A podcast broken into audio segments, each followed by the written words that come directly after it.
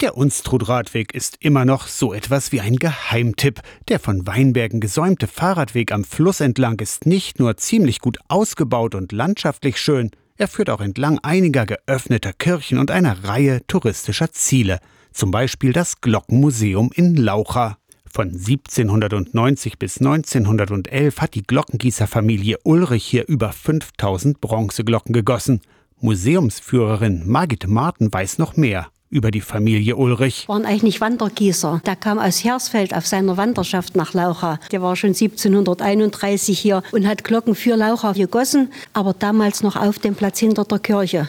Und dann ist er nicht weiter gewandert. Wir haben Glück gehabt, er hat hier eine nette Frau kennengelernt und das war das Ende seiner Wanderschaft. Seit über 90 Jahren ist die Gießerei jetzt Museum. Im Zentrum der Schmelzofen für bis zu sechs Tonnen Bronze. Im Original, ja, der fast 120 Zentner Glockenmetall. Die Grube Grube, in der man ja die Form aufbaut, die war allerdings ein bisschen größer früher. Ja, um diesen Ofen auszunutzen, haben die nicht nur eine nach der anderen gegossen, es waren oftmals gleich mehrere Glocken, die gegossen wurden. Wer schon einmal beim Glockenguss dabei war, weiß, ein Erlebnis für alle Sinne. Staub und Feuer, Hitze und Dampf, Zischen und flüssiges Metall von über 1000 Grad. Verglichen mit einem richtigen Guss damals ist es hier heute klinisch rein. An Modellen erklärt Margit Martin den Weg von der gemauerten Form über den Lehmputz. Im Lehm drin Gerstenspreu, Kälberhaare, Flachs und Eier kommen rein.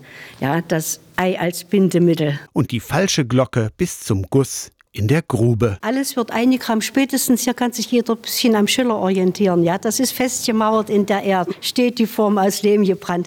Die kramen das wirklich ganz tief ein und verdichten um die Form herum, weil beim Gießen Druck entsteht. Ja, sonst hebt der Mantel hoch. Sie selbst habe keine Glocke gegossen, aber seit 20 Jahren führt Margit Martin die Gäste durch das Museum und weiß auch, woran die Gießer schon während des Gusses erkennen, ob die flüssige Bronze gut läuft die Glockenspeise. Das ist ein bestimmtes Geräusch, denn wenn der dann gießt, der sieht ja nicht, was in der Grube passiert. Ja, der konnte durch seine Erfahrung hören, wie sich die Form da unten füllt. Einige kleinere, auch in Laucher gegossene Glocken sind ausgestellt. Sonst verborgen in Türmen habt ihr im Glockenmuseum Gelegenheit, die Glocke zu sehen, zu fühlen und zu hören. Diese hier 1874, das ist eine schöne, die ist von Ulrichs mit Weinlaub und schönen Verzierungen dran, ist halt eine kleine. Die letztere, da hinten, die schlanke, das ist 13. Jahrhundert. Und wenn man so durchschlägt, was im Normalfall ja nicht passiert, hört man das auch, wie sich's ändert. Moment.